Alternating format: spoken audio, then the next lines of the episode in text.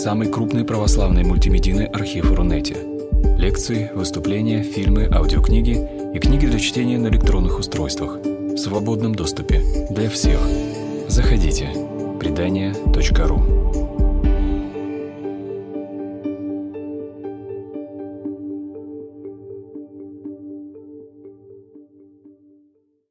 Друзья, начнем лекцию.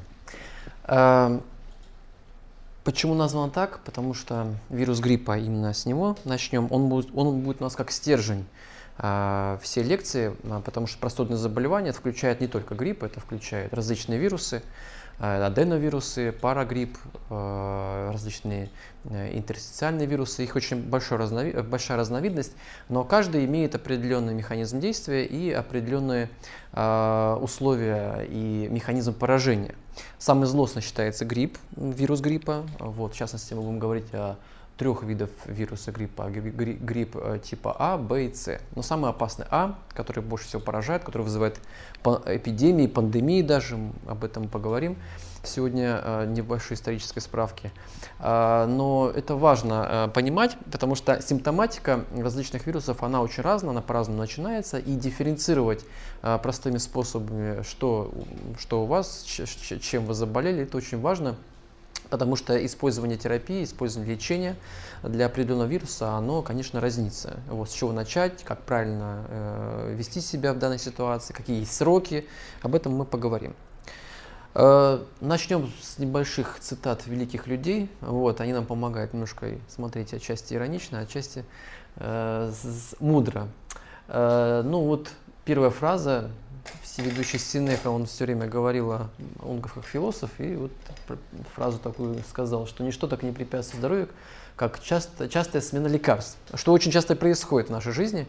А, многие люди не понимают, э, что им делать, они значит, принимают препараты, если говорим про студии, различные антивирусные, иммуномодуляторы, и витаминные препараты, и все в куче, чтобы помогло, потому что времени нет, э, заработать надо, больничные не дают и так далее, поэтому человек, э, лишь бы, чтобы у него это помогло. На самом деле сразу повышается риск и интоксикации не только вируса, но еще и интоксикация лекарственной. Это нужно четко понимать. Вот, поэтому часто смена лекарств абсолютно верно нехорошо. Не ну, мудрец будет скорее избегать болезней, чем выбирать средства против них. Это профилактика. Все говорят, что здоровье дороже всего, но никто не, этого не соблюдает. Ну вот сегодня одни женщины практически, а в основном они и активные. Профилактика занимается, в отличие от мужчин, к сожалению. А, все говорят, да, тот, кто хочет быть здоровым, отчасти уже выздоравливает. Это важно с позиции психологии, потому что болеть, как я всегда говорю пациентам своим, болеть нужно позитивно, несмотря на то, что случилась такая беда. Вот, потому что психология э, болезни, она такова, что если э, человек э, доминирует психологически, он уверен, что у него будет все хорошо, и как-то такая внутренняя составляющая психологическая настроена на позитивный результат, соответственно, он, у него цикл болезни э, даже укорачивается. Это подтверждают и психиатры, и психологи, и, и не только они, клиницисты. Поэтому это очень важная ситуация. Ну, часть э, позитива должен носить и врач, конечно. Если врач сам в негативном состоянии находится, то и пациент тоже берет от него эту токсичность. А если ты не перестанешь повторять, что будет все хуже и хуже, у тебя есть все шансы попасть в пророки. Это вот типичная история про психологию. Ну вот небольшие исторические сведения о том, как вообще э, история появления вируса, первые, первое определение его и первые столкновения человечества с вирусом. Вообще очень, э, так скажем, фиксация э, вируса гриппа, она началась с 19 века, э, с того момента, когда Ивановский, такой был профессор, в 1892 году открыл вообще понятие вируса. Э, он исследовал поражение э, табака определенными э, микроорганизмами, вследствие которых при э, выделении этих микроорганизмов он увидел частицу, которую назвал вирус. Вирус от латинского яд. Это был, скажем, такой первый процесс исследования, потому что до этого, до 19 века, все понимали, что есть какое-то заболевание, которое охватывает большую часть людей, Называлась она катаральная лихорадка, итальянская лихорадка. В 16 веке появилось слово инфлюенса. Это итальянское слово, которое означает значит, влияние, потому что считалось, что вирус грипп развивается по принципу влияния планет и различных значит, небесных светил. Вот, поэтому э, различные эпизоды такого вот э, вирусемии мощные считалось, что связаны с планетами. Э, потом в 19 веке это вирус, ну, само заболевание начало называться грипп от слова от, от английского слова грипп э, внезапность, а, то есть когда болезнь охватывает, охватывает человека внезапно. На самом деле так грипп и начинается, с внезапных симптомов. Вроде бы вчера был здоров, а сегодня раз и резко стало а, плохо. Поэтому э, и вот в 19 веке первый грипп назывался русский грипп H3N2. Как впоследствии оказалось, э, он начинал, начался в России, в Российской империи тогда, потом так сказать, охватил всю Европу. Самая страшная эпидемия, пандемия, так назовем ее, была в, после Первой мировой войны с 1918 по 1920 год. Может быть, вас, вы знаете, назывался она испанка, потому что она началась в Испании первой вспышки. И эта пандемия унесла 20, более 20 миллионов человек, то есть около 20 миллионов, даже больше было смерти. А, почему так произошло, когда начали выяснять, э, это была самая яркая вспышка, больше таких не повторялось в истории э, человечества, то есть были и в середине 20 века, э, и гонконгский грипп, но он носил менее миллиона, вот, а испанка унесла больше 20 миллионов.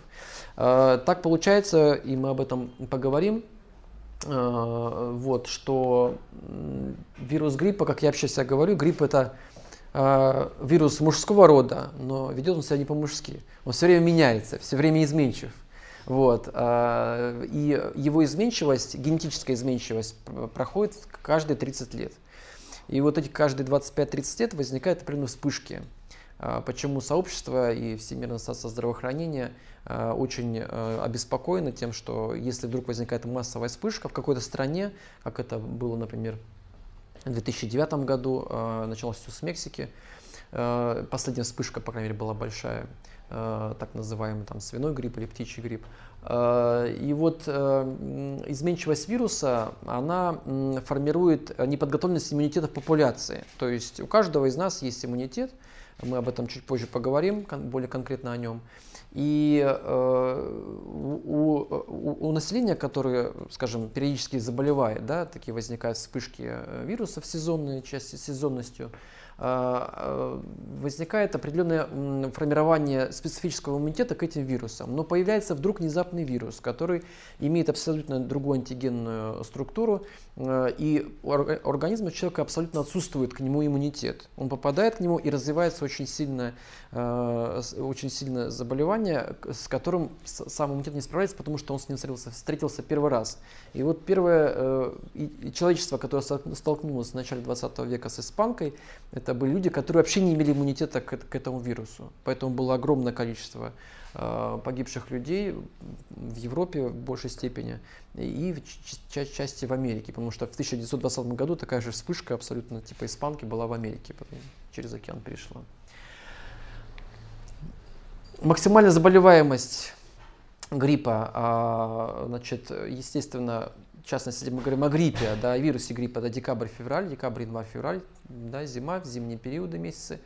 А, чаще осенью, вот сейчас, особенно сентябрь, октябрь, когда все приезжают с отпуска, привозят с собой различные там вирусы из Болгарии, Турции и так далее. Кто-то уже переболел, приехал, а кто-то еще не доболел и приехал в страну. И обычно это такая сезонность легкая, это обычно насморк, небольшая субфибрильная температура 37, ну и в принципе человек на, на ногах переносит чаще всего. Э, Аденовирусная инфекция, она, она чаще всего формирует проблему носоглотки, носа, пазух. Э, и, в принципе, у нее сезонности нет, потому что такая вялотекущая инфекция. Ну вот, ну и другие типы, типы вирусов э, в начале весны, например, как ПС-инфекция, это тоже э, разновидности легких вирусов, которые, в принципе, больших, большого вреда не оказывают человека. Два пути передачи – это аэрозольный, то есть путь бытовой и воздушно-капельный. Э, вирус гриппа сам по себе, он э, очень живучий. Мы, значит, вот представлена табличка, как он выживает. Например, в воздухе помещений он находится около 2-9 часов. Но что самое интересное, это вы можете себе подчеркнуть, если вы записываете, что чем суше воздух в помещении, тем увеличивается время выживания этого вируса. Это типично для наших квартир, э, а, потому что плохая вентиляция, батареи у нас не регу... ну, у многих квартир не регулируется температура, поэтому э, сухость и э, влажность помещения она снижается. И вот у меня, в частности, дома есть увлажнитель, я его себя включаю практически каждую ночь, чтобы он увлажнял помещение. И когда я включаю, у меня автоматически идет э, значит, фиксация, какая влажность помещения. Она выше 30% никогда не повышается. А это очень сухой воздух. Вот, э, потому что сухой воздух это сухие слизистые, э, и проникновение вируса через сухие слизистые проходит очень хорошо. Потому что у организма мы тоже чуть позже обговорим, это как, есть неспецифические механизмы защиты, это слизь, это определенно выделяемое, это реснички и так далее. И в сухом воздухе они очень плохо работают потому что э, и снижает сразу барьер, первый барьер, через который проходит вирус. Поэтому увлажнять помещение нужно, и если есть возможность, э, обязательно это проводить, особенно в зимний период времени, естественно. Бумага, картон почти полу, полу, полусуток, металлические предметы аж до двух суток. Э, вот пластмассовые, пластмассовые игрушки, что же, с чем контактируют дети. Очень важно, чтобы они э, проводились, э, ну, проводили определенную обработку. Никто этого, конечно, не делает в каких-то магазинах, где есть детские комнаты, в ресторанах.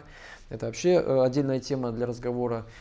Особенно плюшевые различные и синтетические игрушки, они очень, очень хорошо впитывают, и до нескольких суток э, вирус там спокойно себе обитает. Ну и, конечно же, вот поверхность стекла и зеркала, да, если человек чихнул на зеркало и пошел дальше, то другой подходит, и, и, и вся слизь, которая значит, там есть, невидимая для нас чаще всего тем, конечно, э, вот, э, может, человек, человек может спокойно заразиться. Значит, э, возвращаясь еще к времени активности вируса, поэтому э, и чуть позже мы опять же чуть ниже поговорим о том, как нужно профилактировать вирус. Э, сейчас немножко перелистну на другую вот страницу. Вот. Я хотел бы отдельно обговорить сразу про профилактику. Да? Это очень важно. Почему? Потому что есть простые правила, которые вы себя можете полностью обезопасить. А, значит, тщательно, вот третья позиция, вот, которая здесь под номером 3, тщательно мыть руки с мылом или протирать дезинфицирующими средствами, использовав одноразовые полотенца.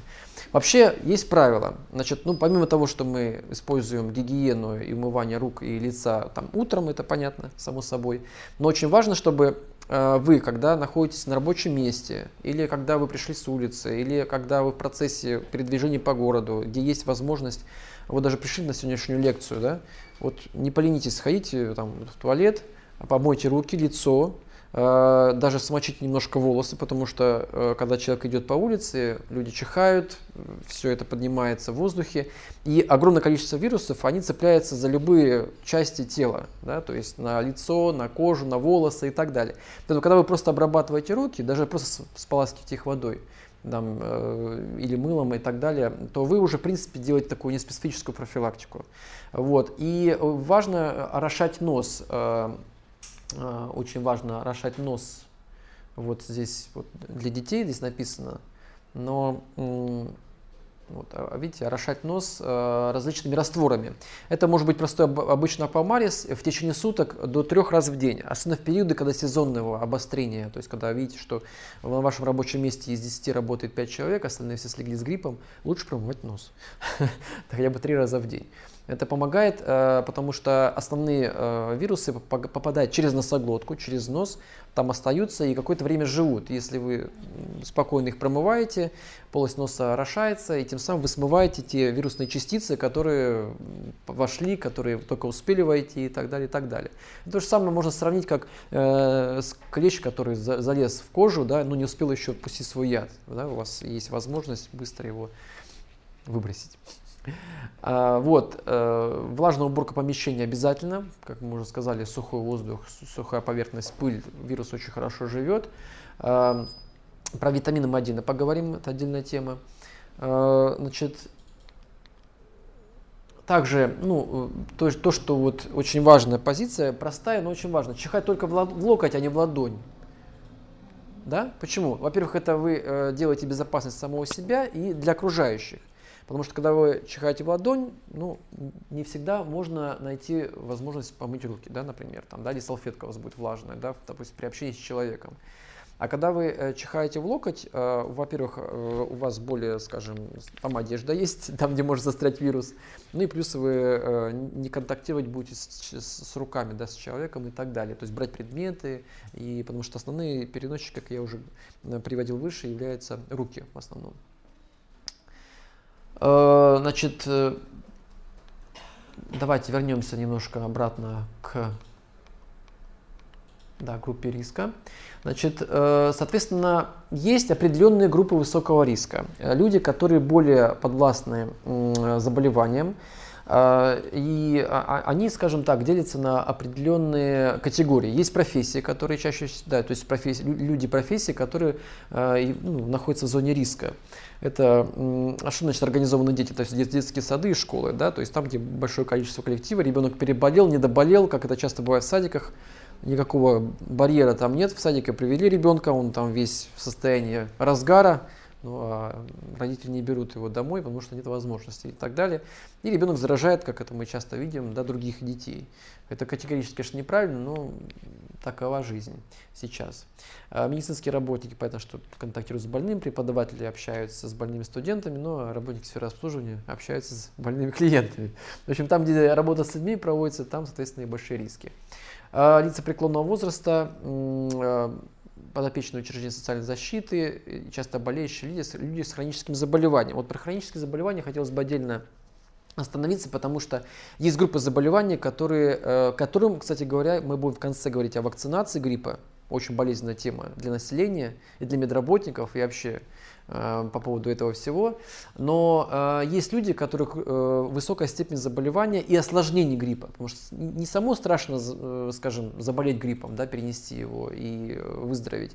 А страшно то, что он может дать осложнения определенные, осложнения серьезные. И вот э, люди, которые имеют хронические заболевания, э, сопутствующие, э, конечно, у, них степень риска высокая, поэтому им целесообразно использовать вакцинацию. В частности, люди с заболеванием эндокринной системы, сахарный диабет, заболевание щитовидной железы. Это такие заболевания, как называют, под названием гипотиреоз или тиреотоксикоз. Почему? Потому что эндокринная сфера, она очень взаимодействует с иммунной системой человека. Поэтому если эндокринная система находится в состоянии нестабильности вследствие хронического заболевания, иммунная система по некоторым позициям, особенно Т-клеточного иммунитета, она снижена. Из-за этого человек более э, имеет высокую степень риска для заболевания осложнений э, вируса гриппа. Вот э, по значит, данным 2010 года это почти 10%, достаточно большой процент. Ну, конечно же, люди с э, заболеваниями легких, это хронические бронхиты, хроническая обструктивная болезнь легких, это ну, относится к людям, которые курильщики, и, кстати говоря, относится это к молодежи, которая использует э, значит, курение по типу кальянов или курение через э, не курю, не знаю, как называется, который как? Вейпы, да, вот вейпы, там где электронные сигареты, да. Это все в одну когорту можно внести. Почему так? Потому что э, этот пар, особенно вот этих вейпов, он, этот пар э, выделяется из, с помощью глицерина, используется глицерин в, в этом устройстве, и он очень сушит слизистую. Это опять возвращаясь к сухости. Сухость помещений, сухая слизистая.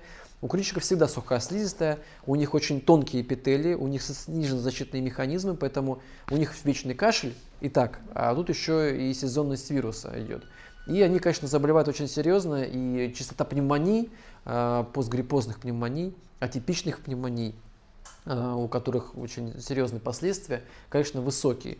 У пациентов с бронхиальной астмой, конечно же, так, э, это хроническое заболевание, у них тоже очень высокая степень риска заболеваемости. Ожирение избыточный вес, а, он всегда, конечно, имеет степень риска, потому что состояние организма в э, стадии ожирения находится в нагрузке вечной, нарушение всех типов обмена, а, и, конечно, а, сам, сама система лимфотока, лимфодренажа и, соответственно, связанная с этим иммунной системой, она работает очень медленно. Очень запоздало образуются природные интерфероны, интерлейкины, которые реагируют на вирус. Очень все замедленно у них происходит. Поэтому фактор риска второе место. Ну, иммун, даже, кстати, второе место даже больше, чем у иммунодефицитных состояний по типу ВИЧ, новообразования, онкологии, злокачественной болезни крови. Даже в такой степени. А, ну, тут само собой понятно, да, по, по названию, соответственно, иммунитет ослаблен и вирус легко проникает. Заболевание сердечно-сосудистой системы. Почему так? Потому что э, вирус гриппа, в частности, он очень тропный к миокарду, к мышцам. Не только туда, когда человек заболевает, вот кто болел гриппом, поднимите руку, в жизни своей. Два, ну, неважно. Вот, три человека. Значит, э, и помните, да, когда начинается активный разгар, особенно первые три дня начинают мышцы болеть, да, вот спина ломит. Э, было такое? Давно было, не помните. В общем, такое есть. И, соответственно, э, э, почему так происходит? Потому что вирусемия, то есть когда вирус активно уже разносится по всему организму через кровь, э, он попадает в мышечную ткань и там активно тоже размножается. И так, миокард это тоже мышца, только сердечная мышца, немножко отличается по структуре, но тропность этого вируса, она относится к, она тоже может там проникнуть в меньшем проценте, но тем не менее. Отсюда развиваются различные миокардиты, эндокардиты, такие, такие заболевания, причем у молодежи это очень такое нередко встречающееся заболевание. А, а если у, у человека, у молодого человека там есть проблема с частыми возникающими ангинами, да, танзелитами, то вот здесь вообще близко очень высокие развитие миокардита. Беременные. Ну вот всех пугают обычно статистика беременных, особенно в третьем триместре. Идите до двух лет. Это одинаковая зона риска. А, ну вот потому что в период третьего триместра уже, в принципе, ребенок сформирован, он только увеличивается в размере, в объеме, и э, иммунитет женщины очень ослаблен. У нее очень слабый барьер, хотя плацента очень мощно защищает. Это очень мощный, плацентарный барьер очень мощный, в том числе от вирусов. Но тем не менее, если э, женщина заболевает, здесь очень важна тактика и поведение врача, к которому она обратилась, потому что не все препараты разрешены. Э, вот, поэтому если женщина в, стадии, в третьем триместре, она находится в такую сезонность, да, хорошо, это если лето, да, то есть там риски минимальны, а если вот так ноябрь, декабрь или январь, то, конечно, ей максимально нужно защищать себя, хотя бы не специфическая профилактика, об этом мы поговорим чуть позже. Ну, естественно, пожилые люди старше 65 лет, потому что, да, уже старше 65. Все очень, вся иммунная система снижена. Ну, э, клиника гриппа. Значит, есть три формы э, тяжести гриппа. Легкая, среднетяжелая и тяжелая форма. Потом мы еще раз вернемся к этим формам. Вкратце скажу. Это очень важно понимать, потому что каждая форма, она э, подразумевает, какой человек инфекцией заболел. Да? То есть это все-таки грипп, или это парагрипп, или это аденовирус и так далее. Э, Легкая степень это, ну, в принципе, такая, такая болезнь, где человек переносит на ногах. Э, выше 38 температура, как правило, не поднимается. Э, симптомы не выражены, там насморк, ну, не более того. Средняя тяжесть это уже когда человек не может выйти на работу, температура достигает, в принципе, до 39, где требует, требуется человека постельный режим, ну и все симптомы классические, то есть это ломота в теле, головная боль, э, кашель, э, заложенность носа, э, одышка, сердцебиение учащенное, то есть все симптомы интоксикации, конечно же, на лицо. Но тяжелая форма это вообще отдельная история, потому что если температура больше 40 поднимается, здесь уже госпитализация и скорая помощь. Вот, так как здесь возникает серьезное осложнение в связи с такой высокой температурой, который иногда даже не поддается снижению. Э, и, и здесь, конечно, возникают различные сосудистые расстройства, геморрагии. Ну, не буду дальше пугать, но ситуация серьезная. И это обычно связано, с, как правило, с типичным гриппом типа А. Вот H1N1, например, или э, тот штамм, который циркулирует этом, в этом сезоне, он обычно так и проходит, начиная с тяжелой формы сразу. Поэтому очень важная позиция. Э, инкубационный период у гриппа 1-2 дня. но может продолжаться до 5 дней. Это все связано с, со специфичной, специфичной иммунной системой человека. У каждого своя, мы чуть чуть позже поговорим о ней. Соответственно, период острых клинических проявлений начинается в первые три дня, потом идет разгар до 6, до 6, до 6 дней, а с 6 до 12 дней должно быть уже выздоровление. Поэтому очень знаковые такие э, периоды, вот можно для себя даже отметить, что с первых суток до трех суток это период, когда вирус активно раз, размножается и возникает синдром интоксикации. То есть человеку вот, головная боль, как я уже повторял, температура высокая и так далее. Дальше с 3, с 3, до 6, с 3 по 6 сутки у человека происходит вирусемия, то есть когда вирус распространяется в другие системы. То есть он уже когда из локальных систем, э, трахеи, бронхов, э, носоглотки, он попадает в кровь. Прорывается барьер и попадает в кровь. Э, и дальше организм должен справиться с, этой, с, этим вирусом, и где-то к десятым суткам уже постепенно должны идти симптомы выздоровления, реконвалесценция по-другому называется. Если этого не происходит, если не происходит, то есть если больше недели, то есть больше 7, 8, 9 суток у человека не снижается температура, все симптомы сохраняются, здесь, конечно, повод обязательно идти к врачу. Почему? Потому что э, возникает высокий риск развития осложнений начиная от бронхитов обычных, бактериальных, и до пневмонии. Почему так? Потому что вирус снижает иммунитет, и те бактерии, которые человек контактирует, они проникают, то есть они как вторым слоем наслаиваются на те зоны, где произошло, произошло первичное поражение от вируса, и возникает уже бактериальное э, воспаление, бактериальная инфекция. И, например, бывает так, что человек, допустим, переболел 5 дней, ходил, температура у него упала. А он через 2 дня у него опять вспышка, свечкой, что другого называют медики температуры до 38-39. Это значит, что у него появилось осложнение, скорее всего. Это нужно делать рентген легких, делать кардиограмму, чтобы исключить осложнение стороны сердца да, и так далее. Поэтому это очень важно. От первой недели очень важно себя четко контролировать или попросить, если вам сложно, потому что человек находится в состоянии интоксикации, важно, чтобы э, был, был, скажем так, рядом кто-нибудь, который бы вас наблюдал и контролировал, мерил температуру при какой-то измерении делал. Ну, это вкратце простому написано, что да, вирус гриппа он сначала проникает в те же дыхательные пути, он фиксируется там на поверхности слизистой оболочки, развивает местное воспаление. А, здесь включается система неспецифической защиты организма, у каждого она очень индивидуальна.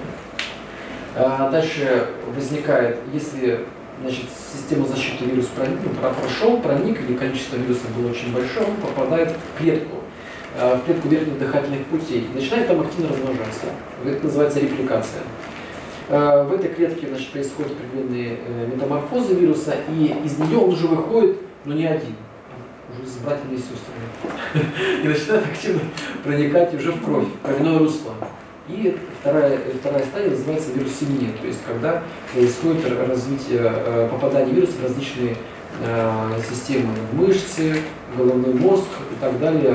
Вот такая достаточно активная фаза, но инфекционное заболевание уже как следствие. А, вот четко да, нужно понимать, разделять да, простуда, ОРВИ и грипп. Да? То есть э, ухудшение самочувствия. Простуда это постепенно, велотекущее, на раз мы позже неделю, температуры нет, не станет такой делать. Это, скорее всего, какой-то вариант аденовируса или парагрипп. А, быстрое течение острой респираторной вирусной инфекции, но относится больше к гриппам типа Б и С. Ну и сам грипп тип А это очень внезапное, то есть человека сковал, да, грипп, ну, в начале сам слово, грипп внезапность. А, значит, э, температура максимальна у гриппа, минимальна у простых вирусов. Интоксикация, соответственно, не выражена или выражена слабо, у интоксикация у гриппа в максимальной степени. Насморк, заложенность носа, появляются первые часы, вот при аденовирусе особенно сразу раз заложен нос, человек ходит там месяц заложенным носом. А, возникает в первые дни при обычных э, инфекциях и вот э, могут быть осложнения, а могут даже и не быть. Бывает так, так что вирус гриппа проходит без общей насморка. То есть сразу попадает в трахею, развивается сухой кашель, заложенность за грудиной, человеку просто больно кашлять, потом появляется мокрый кашель через там, на 5-6 сутки, и развивается история, связанная уже непосредственно с бронхитом, как осложнение. Вот, вкратце поговорим о иммунитете. Иммунитет вообще такая, такая вот дремучая штука, в которой очень сложно разбираться, но, по крайней мере, общее э, понятие, общий скелет я вам представлю. Значит, иммунитет, он делится на такие две, два класса главных. Да? Первый класс это значит, врожденный видовой и приобретенный индивидуальный. Значит, врожденный это то, что передается генетически. Да? То есть э, есть люди, которые, может быть, среди вас, э, может, знакомые и так далее, которые ну, практически вообще не болеют вирусами. Ну, вот они ходят, гуляют, что там рядом болеет и так далее. Это очень показательно было, ну это уже не к вирусу больше относится, а вообще к инфекциям, очень показательно было в период э, Средневековья, когда чума была. Да? То есть когда вымирало, вымирало 80%, но 20% оставалось живые, да, и их не брала вот глубокая чума. Это вот те 20% людей, которых врожденный иммунитет очень мощный, очень сильный, э, который, скажем так, вот, передается по наследству. Ну, вот, ему повезло больше, так назовем. Значит, э, да, и видовой, то есть есть определенная когорта людей, наций, э, значит, или определенная популяция людей, живущих в определенной зоне, в определенном классе, в определенном, скажем так, э, населенном пункте, где вот у них четко имеется такой видовой, видовой свой иммунитет, так назовем это, который сформировался генетически с поколения в поколение.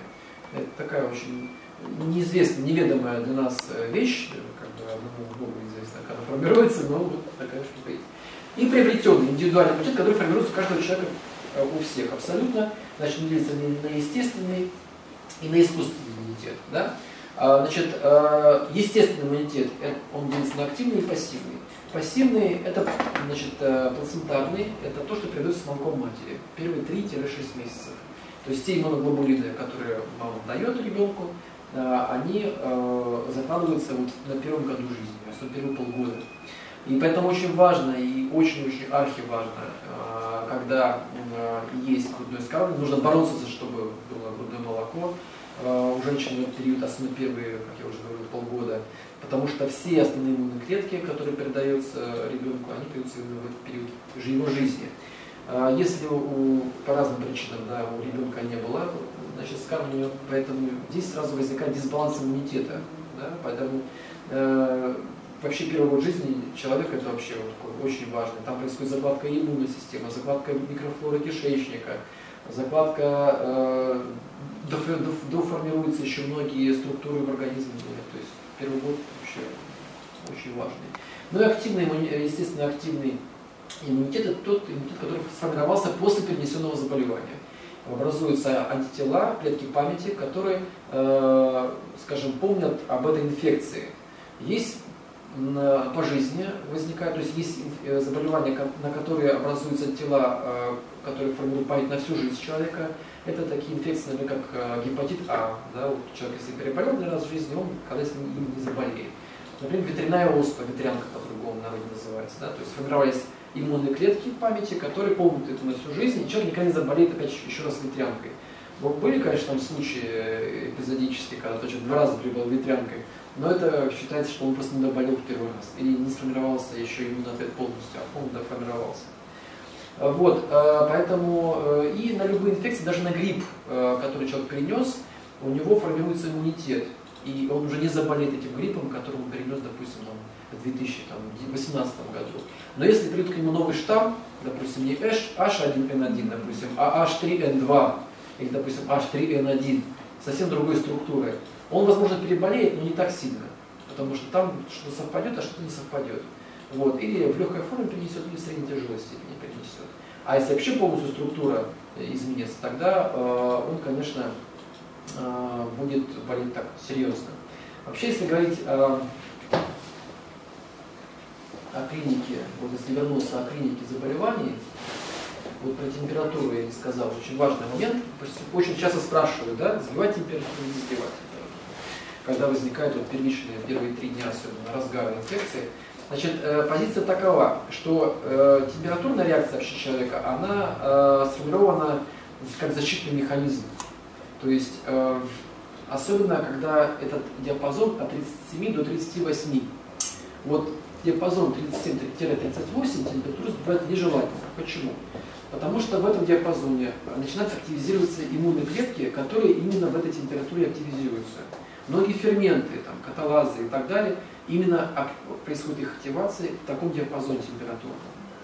Когда идет температура выше 38, 38,5, тут нужно, нужно уже смотреть. Если вот градусник нашел на, на, на значит, э, показатель 38,2, тут нужно посмотреть, понаблюдать сутки. Если дальше начинать идти к 38,5, нужно сбивать. Если нет, тогда лучше оставить как есть, там помочься сутки, когда вы видите, что температура прошла вниз, значит, здесь э, механизм защиты сработала. И это очень важно понимать.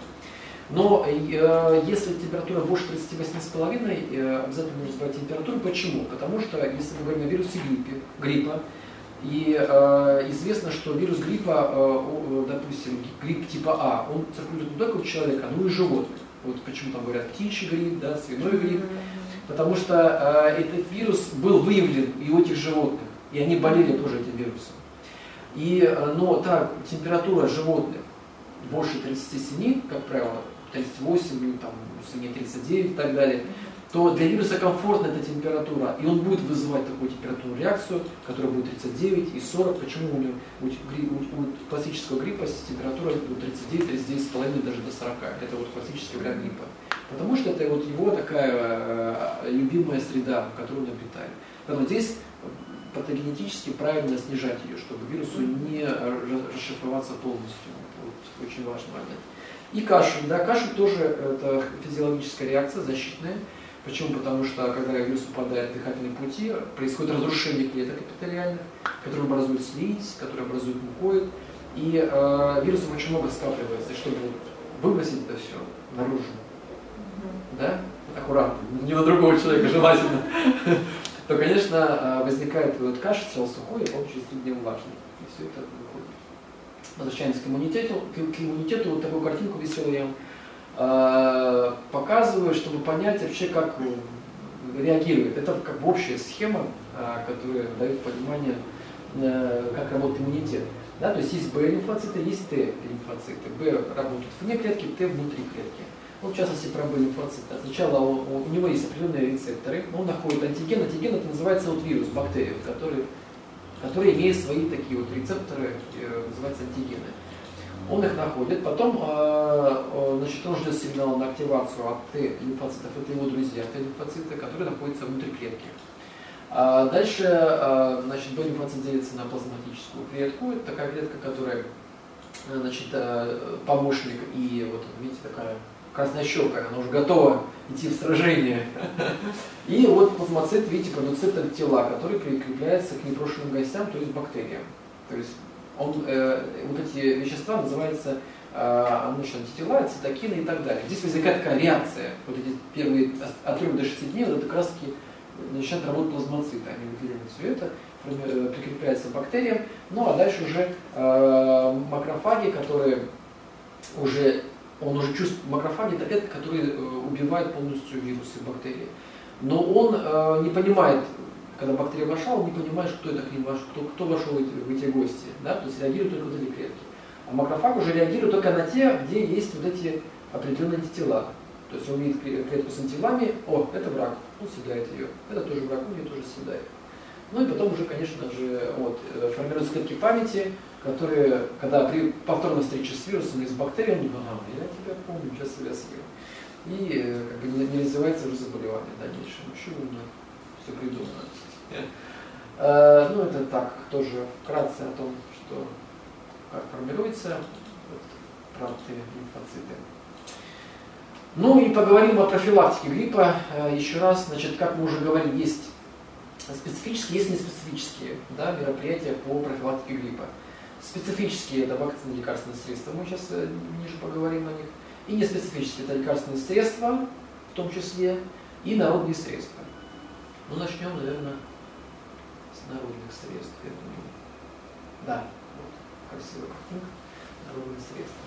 Значит, э, здесь представлены различные э, фрукты, овощи, не просто так, здесь не, не, не то, что там вот, мне нравится малина, решила с этим Здесь все, все э, объясняется.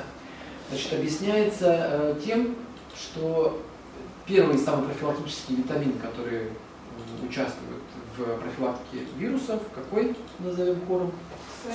Витамин С, правильно. Значит, и кто скажет, где витамин С содержится больше всего? На первом месте. Какой? Кто? Неправильно. Еще. Цитрус еще хуже ответ. Как... Какие версии? Шиповник. Шиповник, правильно. Первый месте шиповник. Но самое интересное то, что в шиповнике, то есть витамин С это водорастворимый витамин, это нужно четко понимать. И он разрушается очень быстро, если на него влить кипяток. То есть через 15 минут, если вы вливаете в шиповник кипяток 100 градусный, там, 95 градусный, то через 15 минут витамин С след простыл. Он разрушается. Его там нет. Там остаются только кислоты органические, которые кислые, ну, кисленькие такие вот, ну, слабокислые, дают ощущение вкуса. А витамин С там уже нет. Поэтому, когда вы завариваете шиповник, профилактический целях особенно, вы берете теплую воду, градусов так, 35-40, на ночь заливайте эти ягоды, сушеные ягоды шиповника, прямо на ночь, чтобы 8-10 часов настой был. И вот этот остывший уже, грубо говоря, настой вы пьете по утрам, например. Там витамина С большое количество. А на втором месте что? Чеснок? Черная смородина. Нет. А, А на третьем месте, вот видите, наверху, по содержанию витамина С. Красный болгарский перец, да. Третье место занимает по содержанию витамина С. И только на там, пятом, шестом, по-моему, даже на восьмом, если не ошибаюсь, только цитрусовые, это мандарины, апельсины, лимоны и так далее. м, Да. Вот. А, почему? Потому что в цитрусах очень много содержится органических кислот, но очень немного витамина С. То есть, если брать 100 грамм, допустим, а, лимона, там есть всего 80 миллиграмм витамина С. Представляете? А суточная дозировка рекомендуемая 100 миллиграмм.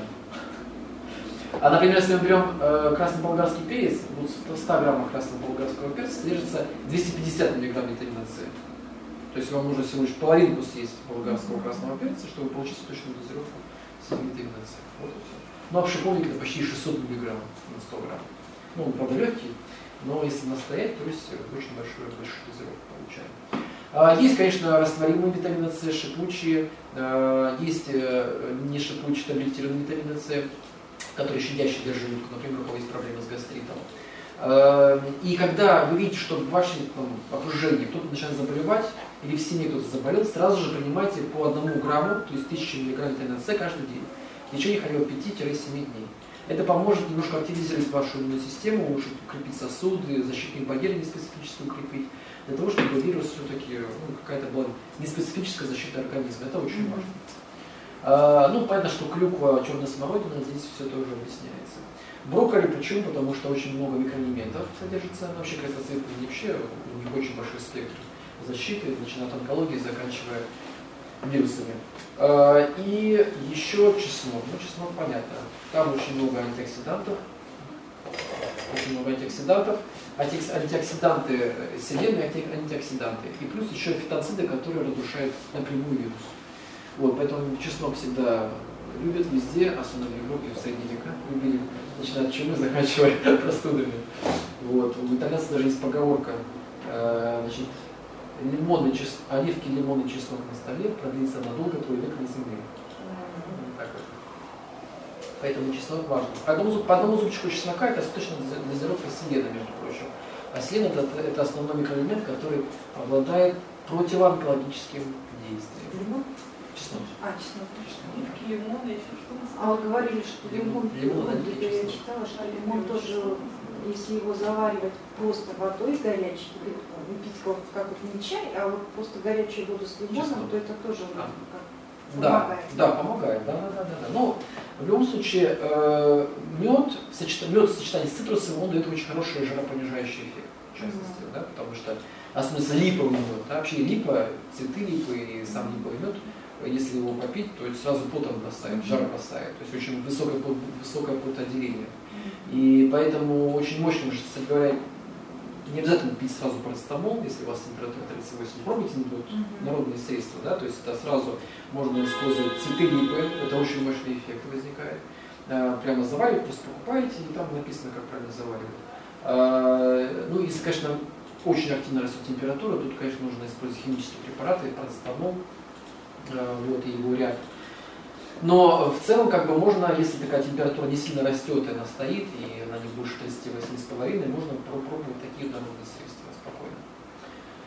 Так что вот, да. Значит, витамин D, вот я хочу один на него остановиться, вот, потому что для нашего города это очень актуальная тема. Э, и витамин D это очень мощный витамин, жирорастворимый витамин. Кстати говоря, если возвратиться к другому слайду, к предыдущему слайду, вот видите, морская рыба, морепродукты. Это почему? Потому что витамин D. Жирные сорта рыбы. Вот, вообще, если говорить о зимнем периоде времени, то есть декабрь, февраль, обязательно жирность рациона должна быть оптимальная. То есть имеется в виду жирные сорта рыбы, а, значит, э, различные варианты, связанные с растительными маслами, то есть чтобы были ненасыщенные жирные кислоты в большом содержании. Почему? Потому что зимой иммунитет очень находится в таком мощном напряжении, потому что он каждый день встречается с вирусами, с бактериями и так далее. Вот, а плюс еще постоянная температура, да, изменение температуры, солнце на Петербурге, то плюс 8, то минус 5. Угу. Да, то слякоть, то дождь, то снег, то еще что-то. То есть такие очень мощные э, погодные условия, которые формируют очень напряжение иммунитета. А жир, жирность рациона, она позволяет в оптимуме держать иммунитет. Э, и это осуществляется, в том числе благодаря витамину D. Витамин D, э, если вы используете его в профилактических целях, а его нужно использовать начиная с сентября и, в принципе, до, учитывая нашу погоду, в принципе, можно до мая спокойно. Вот этом делать перерыв. Э, суточная дозировка это около 1000-2000 единиц в сутки. Единиц в сутки. Он в разных формах используется. И так далее. В каплях есть, есть таблетках, в желатиновых капсулах и так далее. Но если, допустим, активно идет э, период э, вирусов и так далее, когда нужно защищать свой иммунитет, то дозировка доходит до 5000 единиц. Если учесть, что витамин D образуется с помощью солнца, солнечных лучей, то здесь мы в зоне риска однозначно потому что даже если есть солнце, то мы ходим в одежде. Или сидим в офисе, где-нибудь еще. Угу. Вот. А, э, третье, а третье, то, что в рационе витамин D тяжело очень получить. Нужно съесть целую банку печени трески, чтобы получить точную дозировку витамина D. Это нереально, поэтому обязательно мы должны компенсировать это условие для того, чтобы формировать в том числе неспецифический иммунитет вообще иммунную систему. Поэтому это очень важная позиция в плане профилактики. Ну и еще э, брусника, малина, значит, клюква и так далее. В принципе, я все сказал. Да, вот могу еще сказать про различные пряности, куркума, имбирь. Это иммуномодуляторы. Иммуномодуляторы. Еще кто относится шалфей, вот э, вы принес... а, Анна принесла чебрец, не просто так, на самом деле. Чебрец, здесь чебреца нету, но один я про него скажу. Значит, чебрец, он обладает э, мощным противомикробным противогрибковым действием. У меня был даже случай э, такой в домашних условиях, эксперимент определенный. Э, у меня были гости, я заварил чай с чабрецом, ну и случайно там ну, ставил, забыл, не помыл, забыл, неделю там чай с чабрецом лежал в чайнике. И обычно, когда чай остается обычный, простой, обычно плесень появляется всегда, да, вот, если какая-то вот такая жидкость. А тут вдруг э, я открываю, а там вообще ничего. И потом я специально значит, заварил, оставил на месяц там, практически. Ничего подобного вообще, ни одной плесени не появилось. Это говорит то, что чебрец обладает, ну еще раз подтверждает все слова, что он обладает противомикробным, против... А на вкус как э, на вкус, на вкус пробовали, ну как бы ничего там. Нет, ну, ну конечно, он не свежий, не, не да, да, он просто неприятный в плане то, что не свежий, но то, что там запаха вот этого плесени ничего, это сто процентов. Поэтому в такой период времени желательно утром или вечером, когда вы пришли уже после работы, после учебы, попить чай с чабрецом, хотя бы один раз в день, чтобы он помог немножечко как бы такой неспецифическую анти, анти, антимикробную профилактику сделать.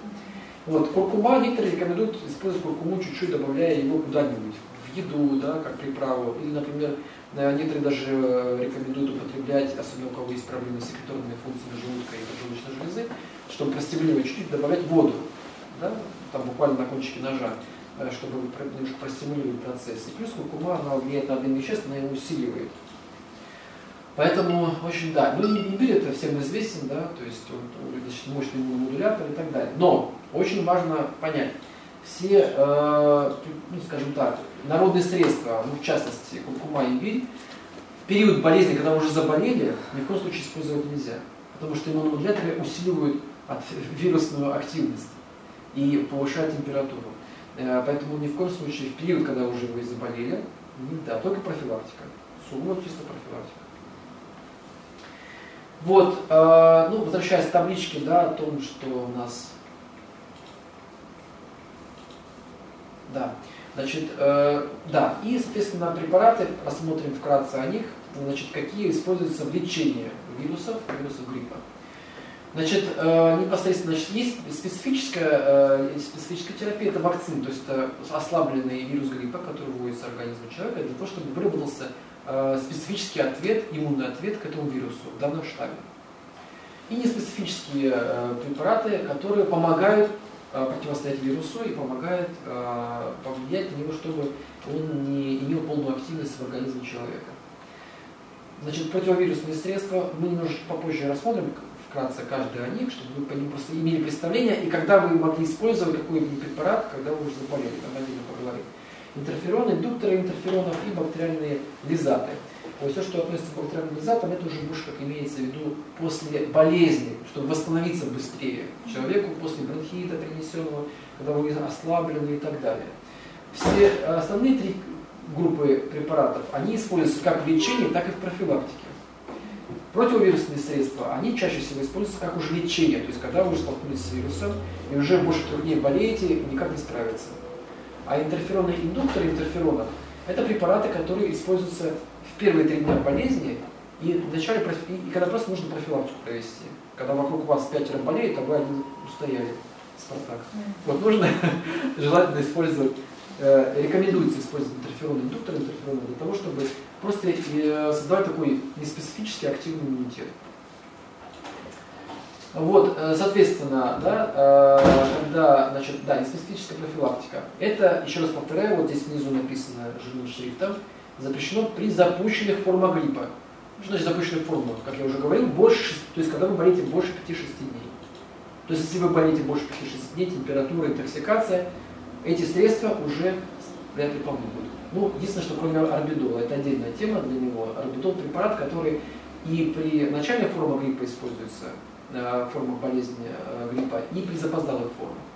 Его можно использовать. Все остальные препараты, именно типа хиноцеида, полиоксидония, галовид, э, ну, галовид тоже отдельно, он, можно его использовать как противовоспалительное средство.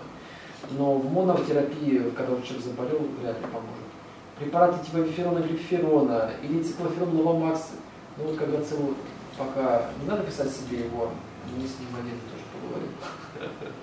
Значит, а вот циклоферон Ловамакс, амиксин такой еще препарат есть, это препараты, которые тоже значит, индуктор интерферона, то есть они помогают запустить свой собственный иммунитет, но немножко его усилить.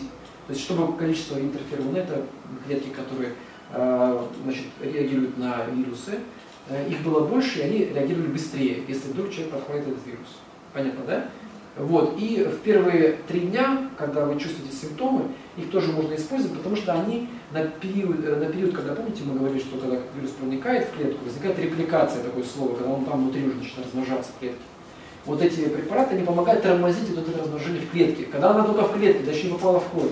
Когда вирус не попал еще в кровь, а только в клетке, вот здесь место, вот здесь, здесь, не разносится по организму тогда можно их использовать начинать. Но уже когда там полностью уже 5-6 дней пошло, и все в крови, и все болит, конечно, уже эти препараты, э, риск их пользы будет минимальный.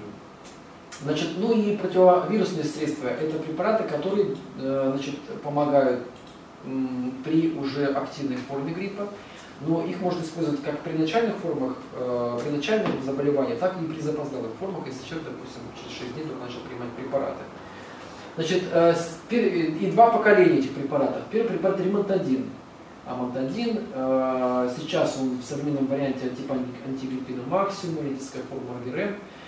Это э, значит, препараты, которые были очень давно созданы, в 1968 году. Вот. И они использовались давно и сейчас до сих пор используются, но единственный минус то, что к ним вирус адаптировался, и э, вот в 2009 году, когда была вспышка вируса H1N1, э, значит, э, вот ремонтадин вообще не работал. То есть к нему вирус был полностью резистентен. Но э, это конкретно к этому вирусу, потому что он чем заболел от птиц там, и так далее.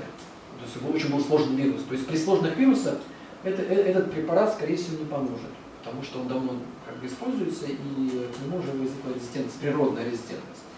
Вот. Но препараты второго поколения, которые были созданы э, уже э, более позже, там, в конце 90-х, начало 2000-х годов, а, они имеют актив, активность мощную и, конечно, уже а, действуют очень быстро, буквально в течение на первых там, 6-12 часов, что помогает резко уменьшить вирус имеют человека и так далее.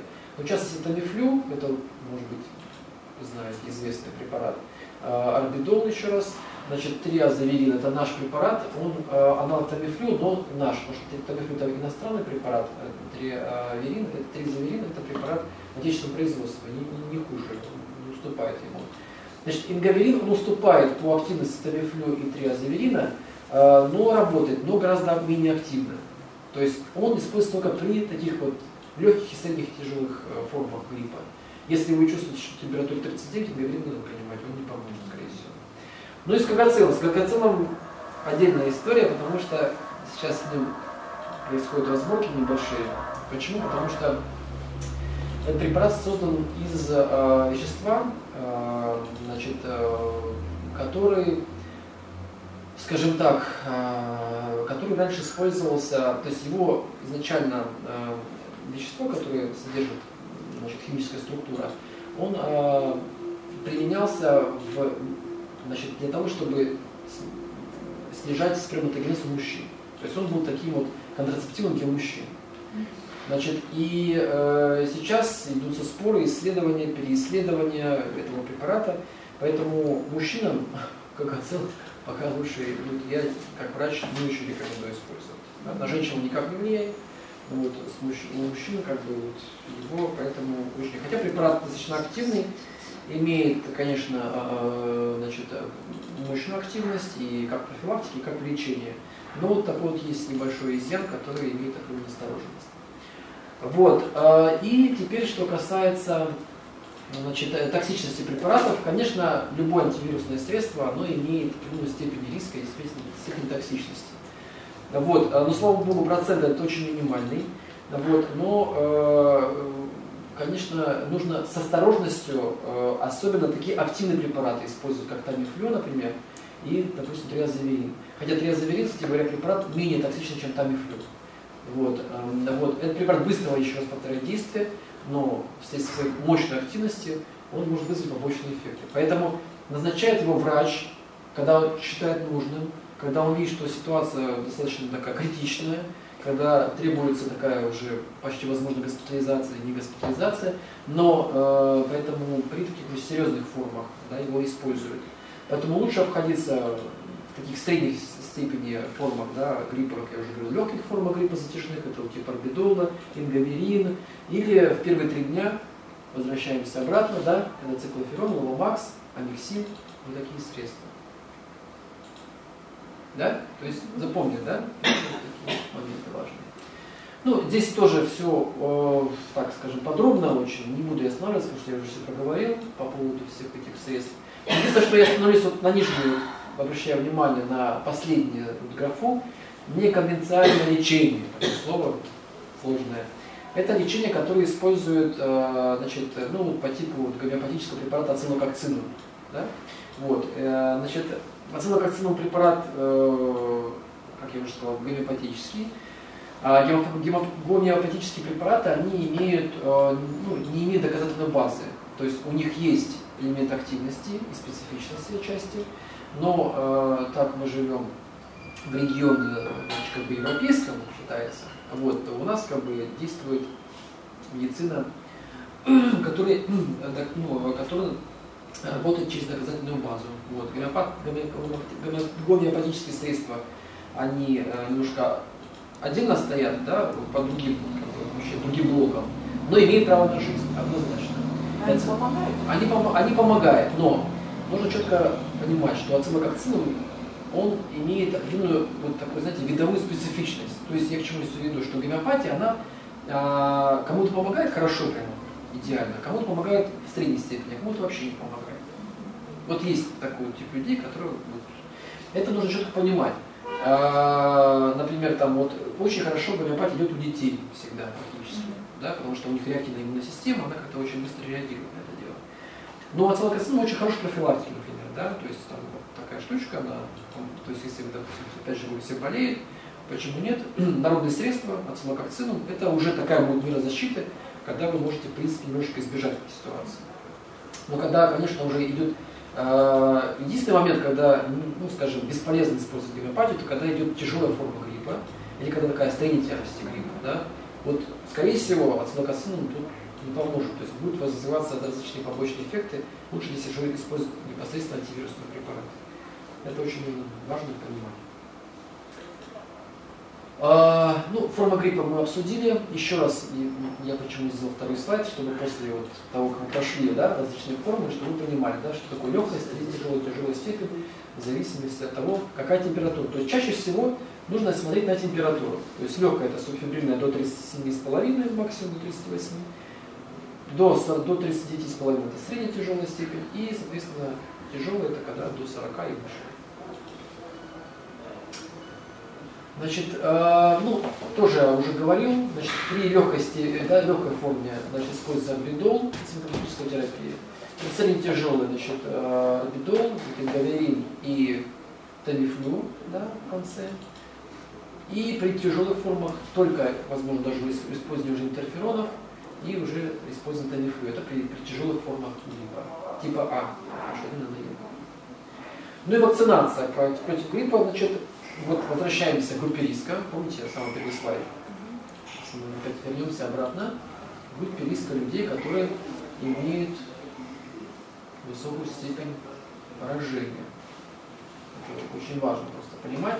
Да? То есть, еще раз повторяемся, да? то есть люди с хроническими заболеваниями, ожирением. То есть, вот у группы этих людей, у них такие высокие э, э, степени риска, если, например, да, человек заболевает каждый год, у него э, не просто грипп прошел, и он пошел дальше работать, а у него все это выливается в острый бронхит, или он, это выливается все в пневмонию, и это выливается все в состояние, когда он целый месяц на больничном находится.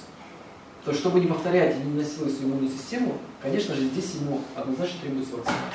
Тут даже вопросов нет. А, если там, да, вот сопутствующие заболевания, вот, в частности, пожилые люди и э, старше 65 лет, потому что сердечная мышца, как я уже говорил, сердце, тропность да, к вирусам. Вот, и э, активность, реактивность иммунной системы, она уже не такая, как да? Хотя, конечно, это, опять же, усредненный вариант. Да? То есть есть индивиды, есть там люди там, 85 лет, они вообще не болеют вирусами. Все очень, потому что в популяции люди имеют определенный процент. Но если говорить о э, рисках и процентах, это все-таки такая статистика. Поэтому очень важно вообще понимать самого себя, понимать свои слабые места, понимать, э, в каком состоянии твоя иммунная система, потому что ну, плюс-минус ну, 25-30 годам человек уже понимает, на что он способен, на что способно его здоровье, потому что у него уже есть опыт, например, какие-то болезни, перенесенных и так далее. Очень важно понимать генетику свою, да, то есть и вот из этого всего составляет, это отдельная, конечно, отдельная тема для разговора, да, оценка самого себя, то есть оценка своего здоровья, оценка своего статуса здоровья, на что организм способен, что ему более потребно, с чем он может защититься и так далее. Это очень индивидуальная должна быть оценка с помощью самого себя и с помощью э, медицинского работника, в частности врача, которому доверяете. Это не просто иногда, но это необходимо. Это объективная оценка со стороны, это очень важно. Не только своя субъективная оценка, но еще объективная оценка. Вот это очень важно. Да? Если человек, допустим, или у женщины, чаще они страдают, допустим, железодефицитной анемией, то нужно понимать четко, что она находится в зоне риска, потому что иммунная система при железодефицитной анемии очень снижена. Это нужно тоже понимать. Если не хватает витаминов, допустим, низкий витамин B12, например, да, у человека, у женщин часто B12 дефицитная анемия, это тоже очень низкий иммунитет. Значит, все, она в зоне риска. Нужно готовиться, нужно поднимать железо, нужно там, да, какие препараты вводить железо и так далее. Если говорим опять о женщинах, да, в период, когда перед месячных, период месячных, да, менструального цикла, у них тоже снижается иммунитет. Третий триместр беременности, как я уже говорил, очень такая вещь опасная, да, то есть иммунитет находится в такой зоне риска сразу. То есть эти вещи они, вы должны четко понимать. Поэтому, когда возникают какие-то вспышки, вы находитесь, допустим, в состоянии, когда нужно активно профилактировать, нужно активно профилактировать. Вот, поэтому, э, ну, если, например, вариантов нет, и у человека куча хронических заболеваний, то, возможно, вакцинация для него это будет вариантом решения да, профилактики. И вот возвращаемся к вакцинации, да. Вот есть вакцина живая, есть вакцина не живая. Есть иностранная, есть не наша, отечественная.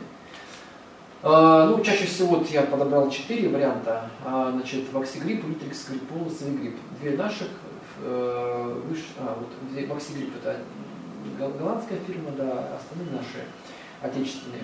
Значит, э, каждый год выходят определенные вакцины э, по тот штамм, то есть институт в России, два института гриппа, это в Москве и не гриппа в Санкт-Петербурге, которые ведут четкий учет и статистику, какие штаммы посещают э, регион под названием Российской Федерации. То есть они собирают из разных точек информацию, проводят статистику, и каждый год выпускается новый, значит, рекомендуется новая вакцина, которая содержит определенное количество штаммов. Вот, например, там максимальное количество штаммов в ваксигриппе, вот видите, 15-15-15 антигенов. А, и, например, там тут здесь чуть поменьше. А, допустим, там, и там, допустим, ну, находятся антигены ну, там, вируса H1N1, допустим, H3N2 и так далее. То есть те, которые, возможно, будут в этом регионе. А, бывает так, это действительно так и есть. Например, процент, когда человеку привили, например, там, вируса гриппа, да, ослабленного, и он заболел. Что, в принципе, характерно, потому что человек вводит вакцину в организм, и если у него не подготовлена иммунная система, а это очень важно, вот это вот частые ошибки, да, например, на работе вышел приказ, всем привиться. Значит, не привив, не, не, не, если прививки не будет там до 25 октября, например, значит, административное наказание вплоть до административного наказания, пугают. Ну, конечно, это подход не очень правильный, если так подходить к этому вопросу, потому что, возможно, в этот период кто-то заболел, там, да, кто-то заболел, кто-то находится в зоне, опять же, как я уже говорил выше, в зоне риска иммунного, да, если там, ну, там даже просто ячмень значит, произошел у человека, или там у него герпес выскочил, да, это однозначно отвод. А ведь человек же не каждый раз пойдет к врачу, возьмет у него отвод, это нужно идти в поликлинику записываться, там, или на прием к врачу, это нужно дать справку, принести ее на работу, в общем, целый цикл. Ай, ладно, привьюсь там, все, достали от меня. И все. Он прививается, и у него реальная симптоматика гриппа начинается. Поэтому четко нужно понимать, человек может привиться, когда он в состоянии здоровом находится, когда у него нет никаких симптомов, когда, когда у него нормально компенсировано состояние организма, там, по анемии в том числе, кстати говоря, и так далее. Это очень важно понимать. Поэтому вакцинация допустима, но учитывая все эти факторы, факторы тогда будет максимально минимальная степень риска и хороший эффект. Ну и наконец, в конце, есть ли необходимые привычки, которые в любых условиях доступными любую вещь, какую только может вообразить человек. Привычка к труду, привычка к здоровью, привычка к учению. То, что мы с вами сегодня делали. Учение было, труд мы встретились, потратили время, ну вот сейчас давай чай будем пить. Если вы обладаете этими привычками, у вас женщина, у которой тоже есть такие же привычки, вы будете счастливы. Ныне всегда она будет счастлива. Спасибо за внимание. Спасибо вам.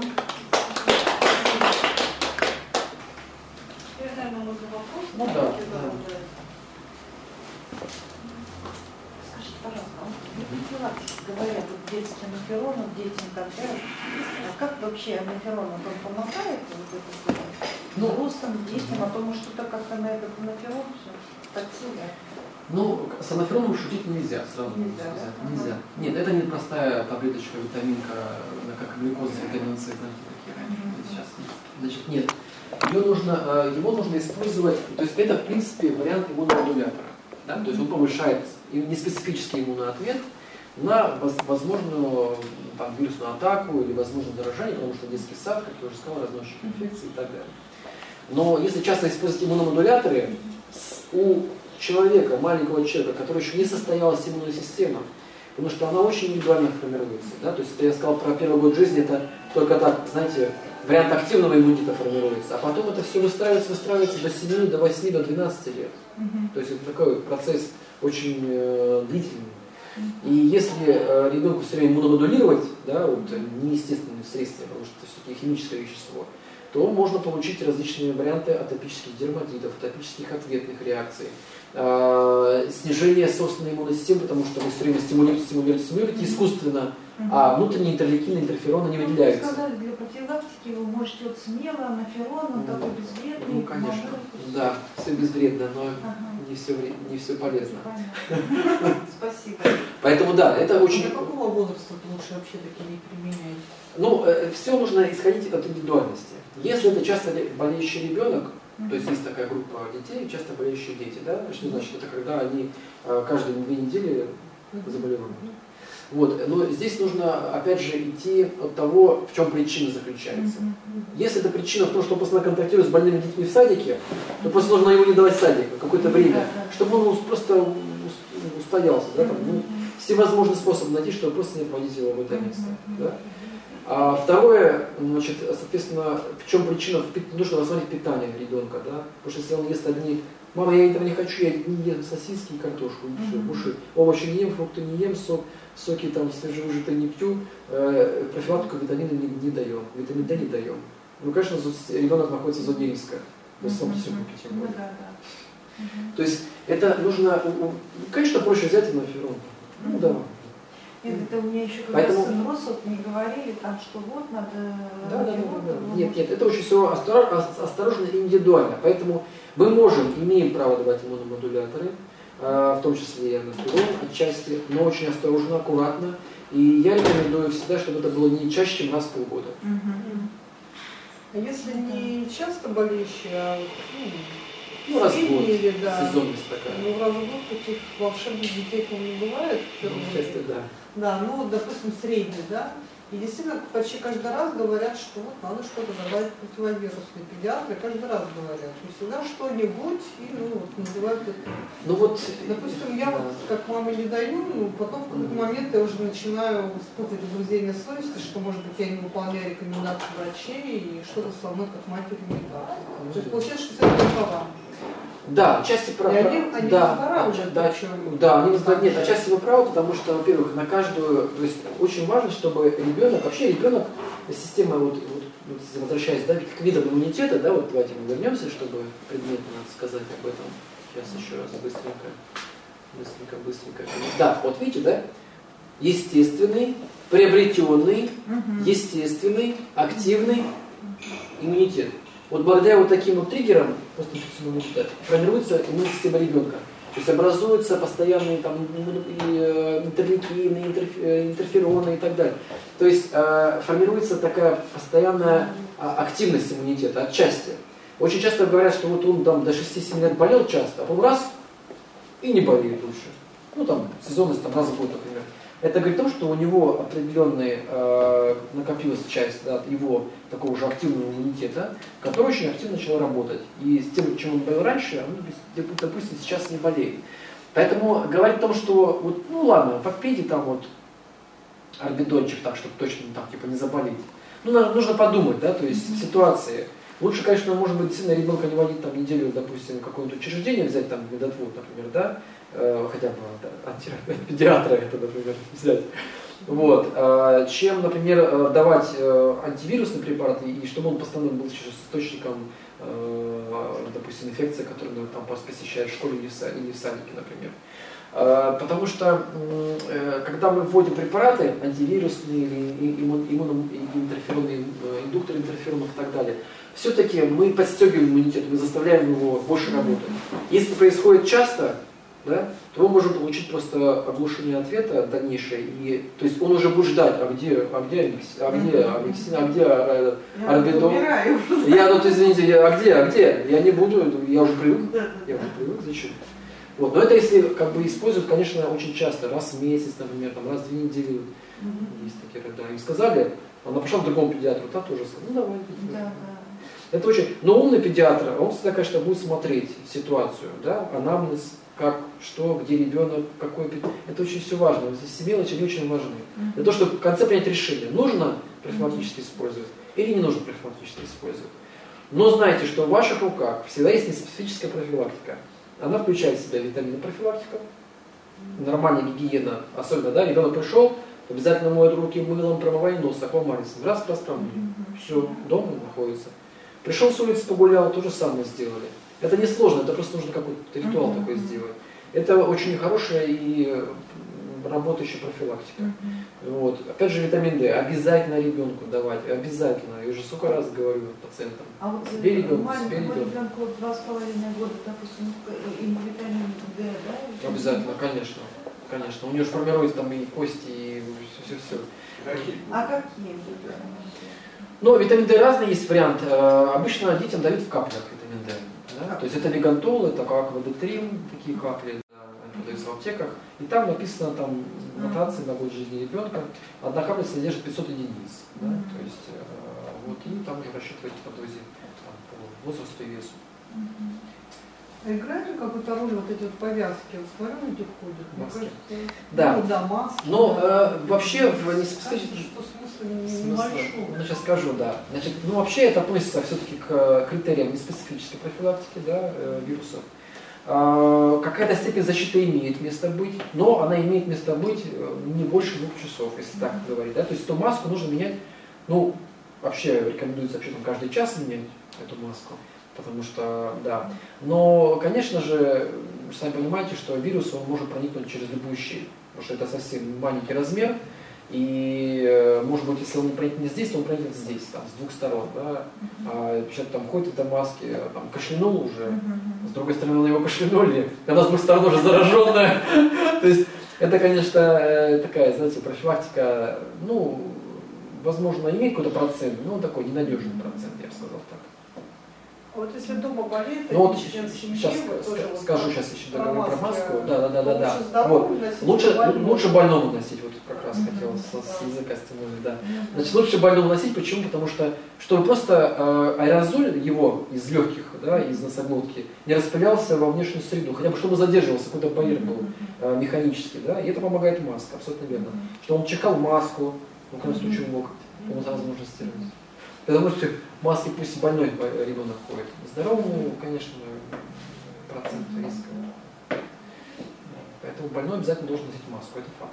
А не получается, что у него такой парниковый эффект, и он так тоже не Нет, если человек заболел, ну, э, нет, конечно, ему нужно открывать, э, когда никого нет, дышать спокойно, менять маску обязательно, потому что они же, это, это тоже все, все те же правила и к больному относятся.